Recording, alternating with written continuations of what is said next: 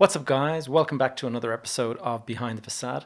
In today's show, I am going to be crossing the Atlantic to New Jersey uh, in the US, and I'm going to be speaking with a chap called Anthony Scandariato. Yeah, Anthony is a young man, he's still only in his 20s, and he has a wise head on his shoulders, I can say, because in the past four or five years, he has gone from buying his first multifamily investment, which was just two units. He did that whilst holding down his uh, full time job as an analyst at a real estate company.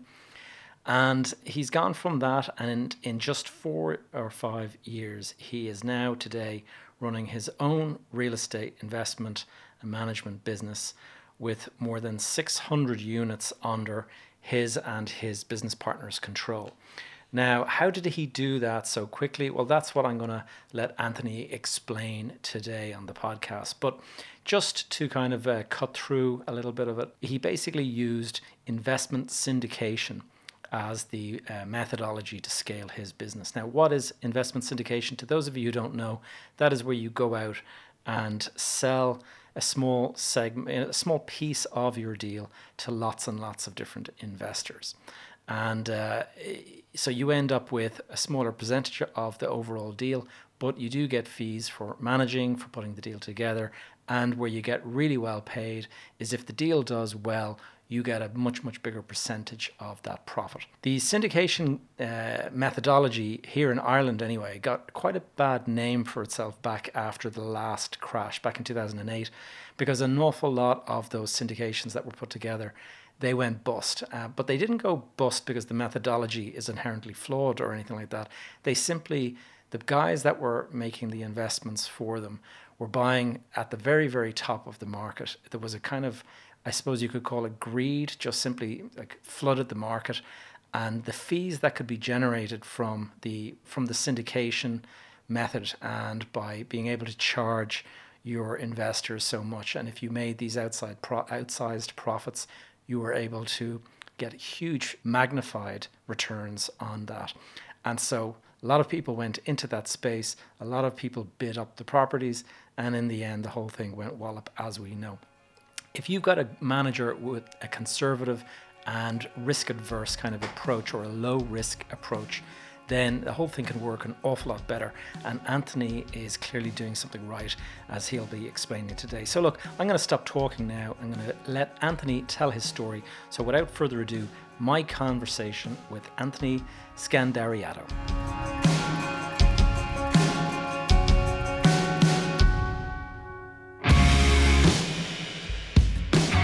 You are listening to Behind the Facade, the number one podcast for investing with a particular focus on the real estate and property investment market. I am your host, Gavin J. Gallagher, and on this podcast, I'm going to be exploring the mental and emotional game often playing out subconsciously, both in your mind and the mind of everyone else in the real estate market. The key to success in this game is to master your mindset and behavior, to take control of your thoughts, your emotions, and most importantly, your ego. Welcome to the show. Anthony Scandariato, welcome to the show. Gavin, thank you for having me. I really appreciate it.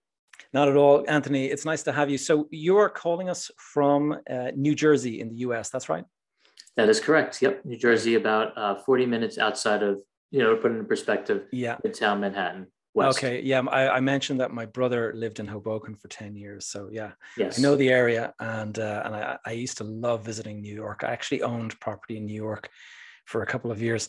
Um, so it's really I'm, I'm delighted to have you on the podcast today. And your background i'm particularly interested to, to kind of explore into how you've established a multifamily sort of investment sponsor and management company. And um, so you know i have a good audience here uh, from a mixed uh, age category and also you know investors developers and then people wanting to learn. So there's always lessons to be learned from these conversations. Just to just to kind of kick off the story anthony um, give us a little bit of your backstory. I mean starting with you know your your upbringing and, and what your journey to kind of entering into the whole real estate sector in the first place. Yeah absolutely. Um, graduated from university here in the states um, in 2014 uh, I had a startup company that I ran with a couple partners from basically 2011 to 2004, 2004 late 2014. And um, I got into the real estate business in 2015 after running that startup. It was in retail, consumer products. Um, you know, had a couple other partners. Well, they're a little bit more passionate than I was. So, but that's a good thing because sometimes you got to learn to move on. Um, so I was able to, you know, exit from that and move on to um, really pursuing my passion, which is real estate investing. Right. Um, and didn't know it at the time, but I just, you know, I have some family in the business in different, you know, parts of the business, but, um, you know, got to learn from them and, you know, really wanted to, you know, make an impact on the industry at some point. But I, at that time, I just wanted to learn as much as I could. So I ended up working for, uh, finding a job just through networking with different people. I must network with I don't know, maybe a thousand people for wow. I don't know, maybe a couple months um, after I left my startup because I wanted to figure out. I knew I wanted to be in real estate, but I didn't, you know, I didn't have anything lined up. I was still learning. I was reading books. I was listening to podcasts. I was watching video, you know, YouTube videos, um, a couple of different ideas, looking at a couple of deals, and um, you know, ended up landing a position with the firm that was buying Class A office in here in the states, up and down the East Coast, multi-tenant investment grade properties. Um, so, you know, I ended up working as an analyst there to start in, from 2015 to 2020. Um, and then, you know, I was, I saw everything. I was, you know, working, uh, definitely more, you know, a lot typical, you know, analyst position, working a lot of hours in the beginning, um, and actually throughout the whole time, but basically, you know, learned a, a lot and, you know, saw the acquisition process. I was involved. I actually, you know, was able to add value on the, you know, finding deals for the company, help grow their portfolio from about when I started maybe four million square feet to about eight million square feet or seven and a half. So basically doubled it in that five year period, or helped doubled it. And um, was very fortunate to be around people who have been in the industry for a long time, um, you know, 30, 40 years, and um, was able to help capital raise for the firm, was able to like I said, find source opportunities, was able to be involved with asset management, was able to be involved with property management, construction management, development, you name so it. So every kind of, every aspect of the they really gave you the kind of yeah the ability to kind of learn all of those aspects. Yeah. That's super helpful. I mean, Counting, and, yep. and and just having guys that have experienced, you know. Uh, this business, it, you can learn it by yourself, but it's so much help more helpful if you can have somebody who's got a couple of years of experience just to kind of steer you in the right direction. Absolutely. So it was really a blessing and, you know, was able to leverage what I learned there, even though it was office, um, you know, very difficult asset class, especially right now. I mean, you could do well in certain areas. We had our own niche where we were doing well. Um, and then, you know, 2016, kind of like late 2016, was there for a couple years. So um, felt comfortable to buy my first property of my own. It was a very small investment for me. It was like, you know, in the US, it was maybe like $25,000 investment and wanted to buy it myself. It was a two, duplex property in the town I actually grew up in. Okay. Um, so was able to, you know, buy that um, property, was able to, I had to evict both the tenants. I did it myself. So I learned the landlord tenant court um, very quickly and, uh, you know, was able to retenant that for higher rent, was able to go in there, do the renovations myself and then re-rent it for a higher price. And so you rolled just, your sleeves up in a big way and you actually did a lot of the work yourself rather than hiring people to do this. Yeah because you want to i wanted to learn. Um yeah, yeah. yeah, i remember i had my friend help me change the lock like change the locks with the te- with the constable. So yeah so learned a lot um and uh you know was able to basically take that investment and use it kind of a case study because i got all my money out in like a year just from the cash flow. I didn't refi and okay, um, nice one. And tell me yeah. this, just uh, in terms of the deal, you say twenty five thousand. Uh, include you know your debt level with closing then, costs. Yeah, with closing. It was well. it was uh it was you know it is a higher it was a higher leverage loan at the time, but it was yeah. it was for basically first time home buyers within a certain income limit. Yeah. And uh, it was like five percent down type of thing. I did move in yeah. there. I ended up moving out, uh, but was able to you know basically um, take well, advantage of that. I can see yes. it. Like if you're able to get a five percent down loan, then it's a really good way to start your your career. At two point eight percent. I mean, so yeah. we, on our podcast we talked about low fixed thirty year fixed rate debt. So that I felt comfortable with that, um, and it's probably like sixty percent leverage now based upon the value, but that could turn. Um, so, but I don't care because it's 30 year, you know, really low debt. Um, and uh, so that was my first one. And then my second one, I ended up partnering with another individual, you know, actually a family member, but we ended up buying, doing the same thing. We bought a two unit, it was vacant in a town that we, you know, both of us knew, um, cleaned it up, you know, repositioned it a little bit and uh, got new tenants. Actually, had to evict the tenants again and got new tenants in there. I rented it for, I, I think it was maybe 100% more than what they were getting before. And wow. then we just we decided to sell it. We were looking at the IRRs and our equity multiples, and we are like, let's just get out of it. We'll make three x our money. It was like a forty percent IRR. It's a two family. Why the hell do we want to hold this? So we sold that. And um, three extra money though. It's nice. Yeah. In a year. So that's why we were like, let's get out of it and put the money somewhere else. Yeah. So um, so I ended up selling that with the partner. That was my first partner experience too, part time. This is all easy stuff. So you um, were working full time. Yeah, your, two family. You can handle that. A uh, yeah. couple couple units. Um, and then uh, in 2017, uh, I met my kind of late 17. I met my now business partner Brian through a former coworker. He played for the uh, NFL um, here, and he was you know retired um, and had some capital from playing for eight years but was in his early 30s, and a lot of those, you know, NFL players kind of go broke quickly and yeah, spend I've heard their money. That. I've heard some yeah. incredible stats that you know something like seventy percent of them are bankrupt within five years yeah, of retirement. Probably more than that. Yeah. So wow, he amazing. didn't want to be one of those statistics. Yeah, and yeah. Wanted to. He was reading a lot about multifamily, etc. He came into our office one day and we met each other, and he's and I told him I was buying some small multifamilies, and he's like, "Oh, that's exactly what I want to do." Um, you know, but I don't want to do it alone. So it's like, all right, well, maybe we can look at some deals together and see what we can work out. So we got to get to know each other for a few months. And then we ended up buying our first deal together in 20, yeah, I think it was 2018. Um, it was a 10 unit prop, mixed use property. So ground floor retail, apartments above. Um, we did, we took the NOI from like 90,000 to 160,000 in a year. Actually, it was less than that. It was like eight months. Uh, very Just, mismanaged property. In, yep. in terms of just um, the jump in scale for you, yep. was that a, was that a significant jump in scale from your previous deal? Yeah, like I said, I was buying two family units, two family here, two family. And then you're going here. to ten units. Going to ten. Um, it was a straight up partner, you know, joint joint venture, straight up partnership. You just whatever. If I could put in fifty thousand US and he put in two hundred US, it was just whatever you put in is what you're getting. Okay, so um, it wasn't a 50-50 venture. It was. No. He, he was. He's like a capital partner, and then you're the person who's rolling up your sleeves and doing no we both rolled up our sleeves oh okay okay. So Great. because we you know we had the vision of okay let's take you know at some point we want to do larger deals and let's take it to i didn't even argue with it. It's just okay i'm on the same no, page. yeah, it makes sense. Um, so yeah so we both you know did the management ourselves. And obviously i was working so he, he spent more time at the property.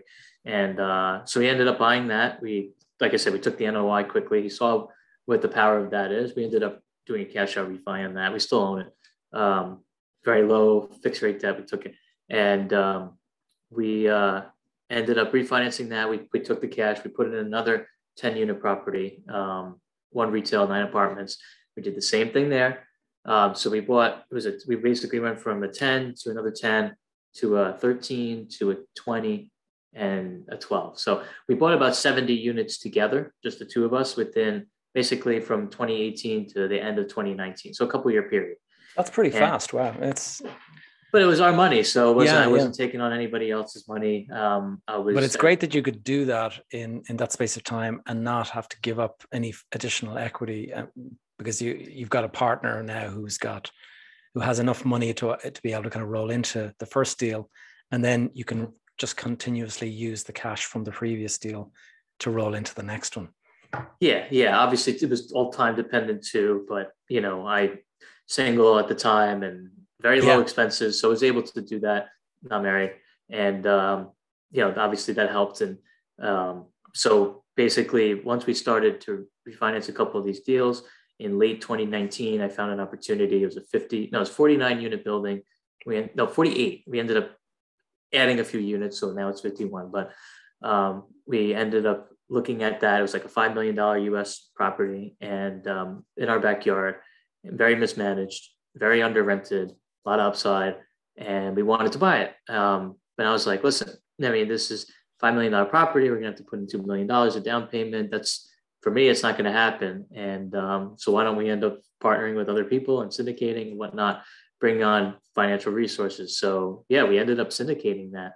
And that was our first larger deal. Uh, we brought on like 15 investors, and those were all his friends and family, my friends and family, just through our network. And uh, whatever, everybody put up 50 to 100,000 a piece. And we ended up buying it, just traditional syndication.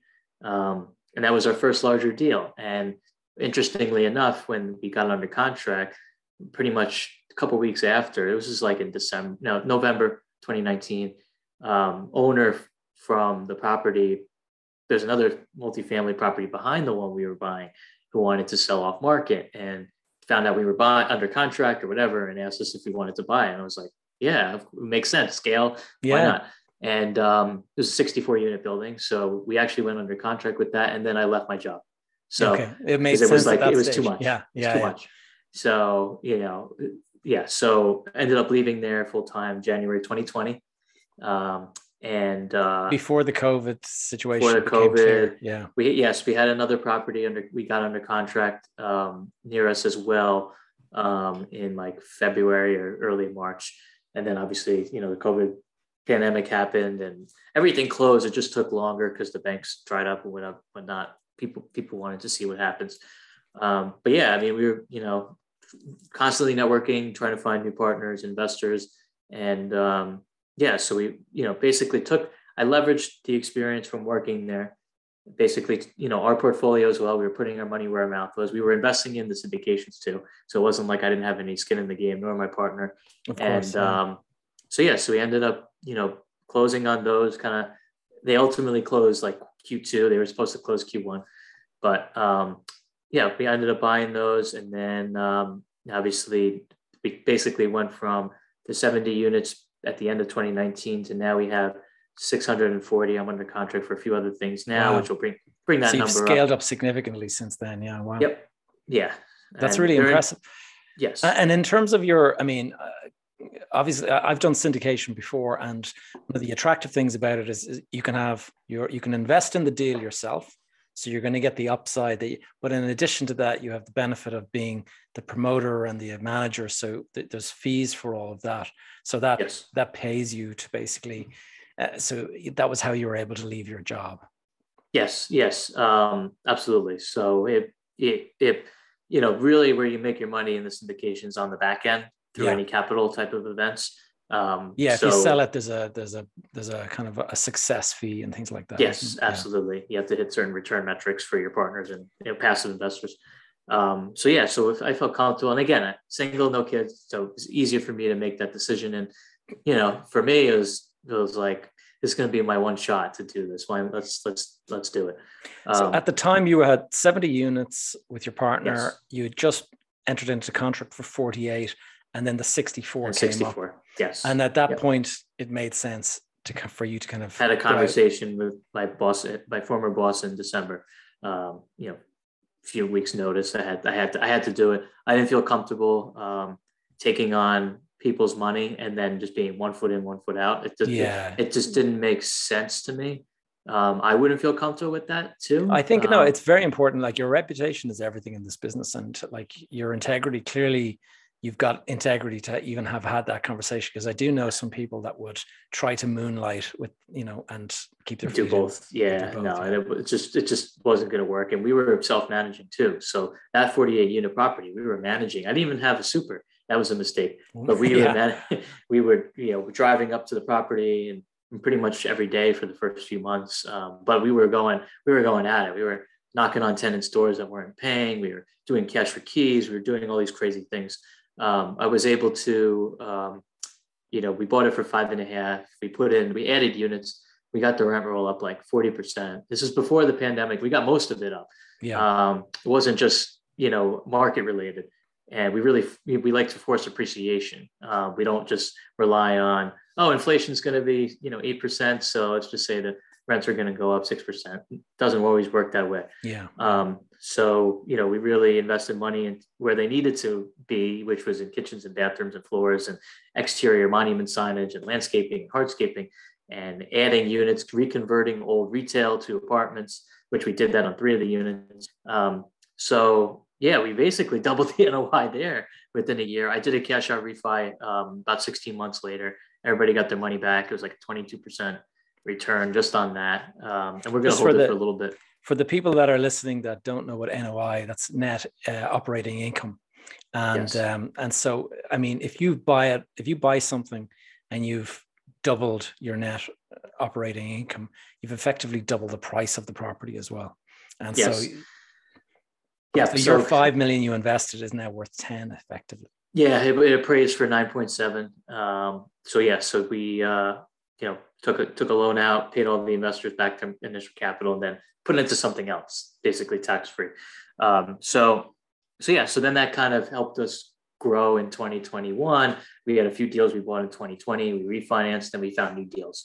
Um, but the thing with that is, you know, you have a lot of groups I see, they don't even finish their business plan and they're already on the next deal, next deal, next deal. That's where they get into trouble. Yeah. Um, at least yeah. with these deals, we were able to give our investors principal back. We paid their preferred returns. We gave them more than that. Um, so everybody's happy no matter what.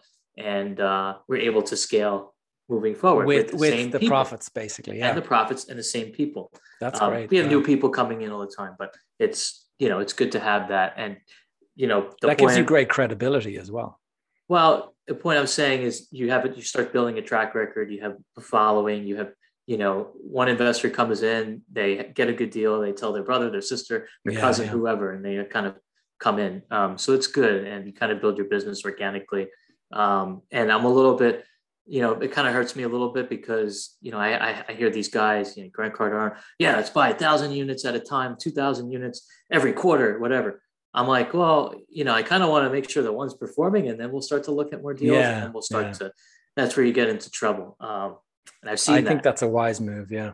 So, um, yeah, so we're just trying to be strategic and we have the property management division too. So I have, you know, a, a senior property manager and I have maintenance people at every stat, you know, every location. I have leasing people at every location. Um, we have an accountant, a bookkeeper. Um, so that's that's a lot of where my time is spent on, you know, fortunately and unfortunately, but you know, we especially in the infancy of your business, I think property management is key. Um, and you know, I'm not like I'm not like a vintage company yet. I'm still somewhat new. Um, if I have one bad deal, it's going to be with me forever, and I'm you yeah. know almost 30 years old. So, you know, property management is really a pain in the ass. It is.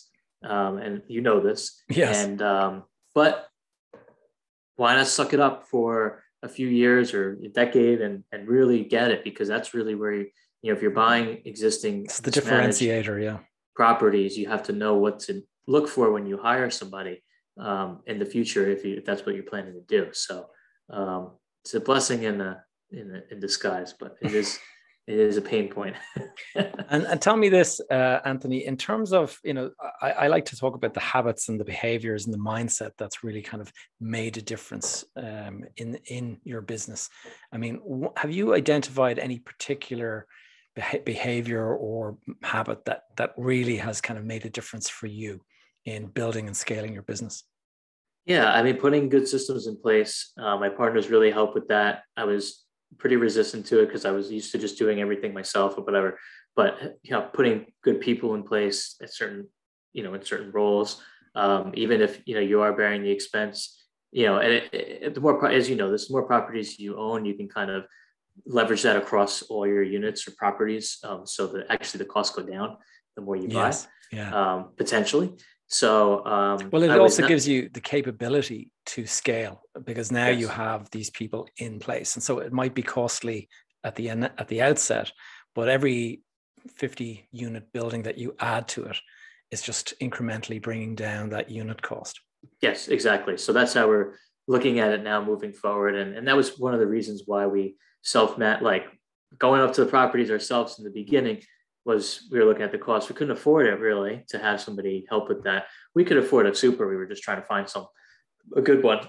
And um, you know, so yes, we, the scale really did bring us the ability to leverage people, good people, um, to put in place and good systems. We have an investor management system, we have property management system, we have you know all uh, workflow system um, I have, you know, system for the media that we do and the stuff we put out as we're doing now, Gavin.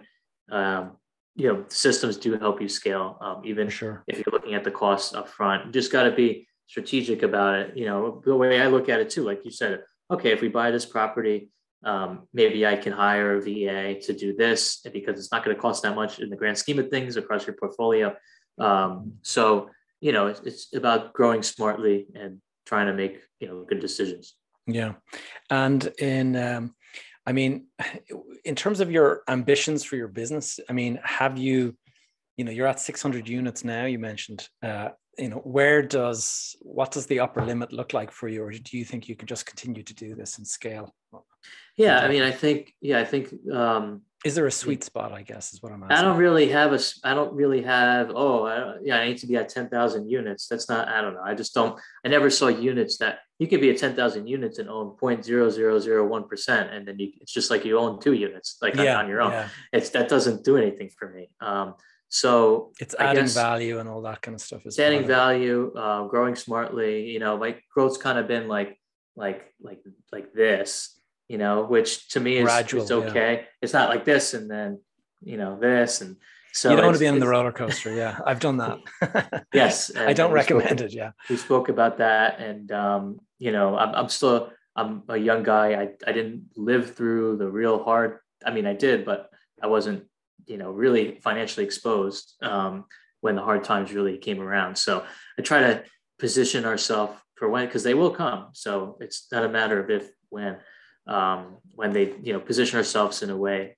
for um, still success you know protecting principle is, is key too um, at all times. So um, you know try, try to position ourselves in a way to hedge against that i think if you i think if you uh, you watch your reputation which clearly you're doing and if you just keep a level head i think one of the biggest problems with people in the business is um, and, and it's a problem with entrepreneurship in general is there's this whole kind of Instagram comparison lifestyle. And, you know, you see these accounts and the guy is showing off the latest Lamborghini or he's wearing this big fancy watch in his hand or whatever. All of these things, they they get, I think they get inside people's heads and they kind of feel like that they need to play, you know, this that game too.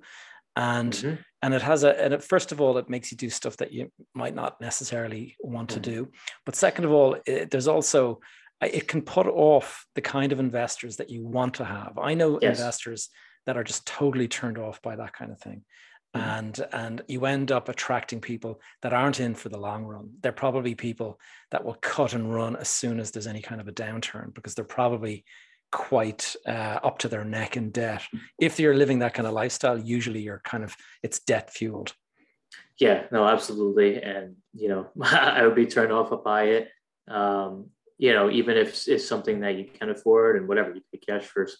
You get you could you, you got to bear the fruits of your labor too. But it's once you start putting it out there and, and flaunting it, it's not it's not a good public image. I mean, people especially when you're syndicating as well. Yeah, people do it for different reasons. You know, I'll use Grant Cardone as an example. I mean, it's just part of his brand, I guess. Um, you know, but I, yeah. I, guess I'm I'm on the opposite side of this the spectrum with with that. Um, and uh, yeah, it's it's like you know, yeah, I'm showing I'm showing off my private jet, and then you just let's say you just raise whatever ten million dollars for a deal, and it's like you just showed your private jet off, and it's like, well, wait a minute, where did that how did money actually that? go to? Yeah, yeah, the money actually go to the deal, or did you take you know a million or two and just buy it, or at least start you know a lease on a jet? Um, so I don't know. Even if it, even if I did buy a jet, I wouldn't, I wouldn't tell anybody. You know? Yeah, yeah. or, I, or, I, wouldn't show, I wouldn't put it out there. Um, I know it's like I said, it's a, that's more of a market. It's I think it's, it's all marketing. Yeah, I mean, if you follow his career. Um, it's there's a you know it's only about a couple of years ago he wasn't visible like that at all. And he suddenly made this decision to become you know uncle g as he calls himself. And as soon as he became uncle g he was all flaunting it the rolls royce and all that. Prior to that if you look at his career he was not like that at all. And i think he made this conscious decision to become this kind of real flaunted as part of the brand. And it was a, it yeah. was a very yeah, yeah it's nothing. Like I said, I actually like him. It's there's nothing wrong with there's nothing wrong with you know what him and other you know gurus are doing. They have their own strategy behind it. Um, you know, but it's not for everybody, and uh, yeah, know, it's horses for it's, courses, it, as we say. It's different. So yeah, those are just that's how we've grown, and just you know some a little bit of pain points along the way that we're still going through. But um, again, I'm all about trying to put good systems in place so we can move forward to the next deal, the next deal. It'll get to whatever amount of units it gets to. Um, I like to say maybe let's do. I like to have capital events from other deals and then put the money somewhere else. I don't I get you. you know, I do raise additional funds for different deals here and there. Um, but it, it just has to make it just has to make sense. Yeah, um, I'm conscious of time, Anthony. I, I wanted to just ask you, um, of all the deals being in the kind of New Jersey area, you mentioned you did a lot of stuff in your backyard. Um, are, is that your strategy, just to stay in the area, or have you started to branch out? Yeah, no. So we started. We actually started branching out in 2020. Um, we went to Pennsylvania, which is a border state of New Jersey. So that was our first out-of-state investment. So we're, you know, we're able to drive there still within an hour, whatever.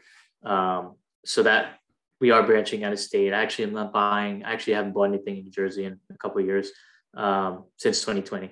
Right. Um, but uh, we're buying in Florida. You mentioned you had some yes. people you know that, you know, and uh, buying a lot in Florida actually right now. So we're in, we bought in New Jersey, we bought in Pennsylvania, we bought in New York State and Florida. My brother lives in West Palm Beach. Yeah. Yep. So, um, and and just tell me uh, quickly before we have to bring it to an end, um, the the the COVID, the the emergence of COVID just after you started the business.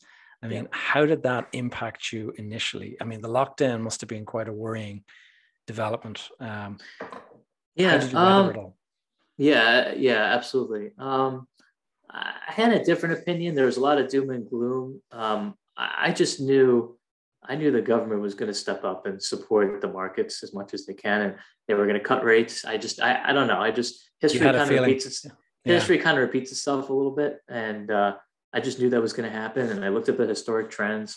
I just didn't, I didn't see, you know, I just didn't see a collapse of 0809 um, happening because it was totally different. Yeah. Um, yeah, know. it wasn't speculative. It wasn't fueled yeah. by speculation, so it was, yeah different. It's very different fundamentals. So I just, you know, continuing to do what we were always doing. We're, buy, we're also buying high cap rate deals um, at the time. So I felt, you know, felt pretty comfortable um, with where the markets were, even if there was a crash.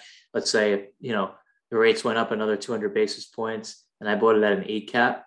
You still, know, yeah, it's not going to. Yeah, I, like, so it's just we did sensitivity analyses and we do we still continuing to do them um, you know, and we always try to protect the downside. Um, try to be as prudent as possible. You can't control everything with on the market side, um, but you know, try to set our portfolio up in a way where we, you know, can weather the storm. But yeah, it, you know, the eviction moratoriums um, were a problem. Um, fortunately, we were able to navigate it. You know, obviously able to get through it. They're all lifted in all the states we own in. Um, it's still kind of navigating through the courts right now. Some of the bad tenants, I can count on one hand though.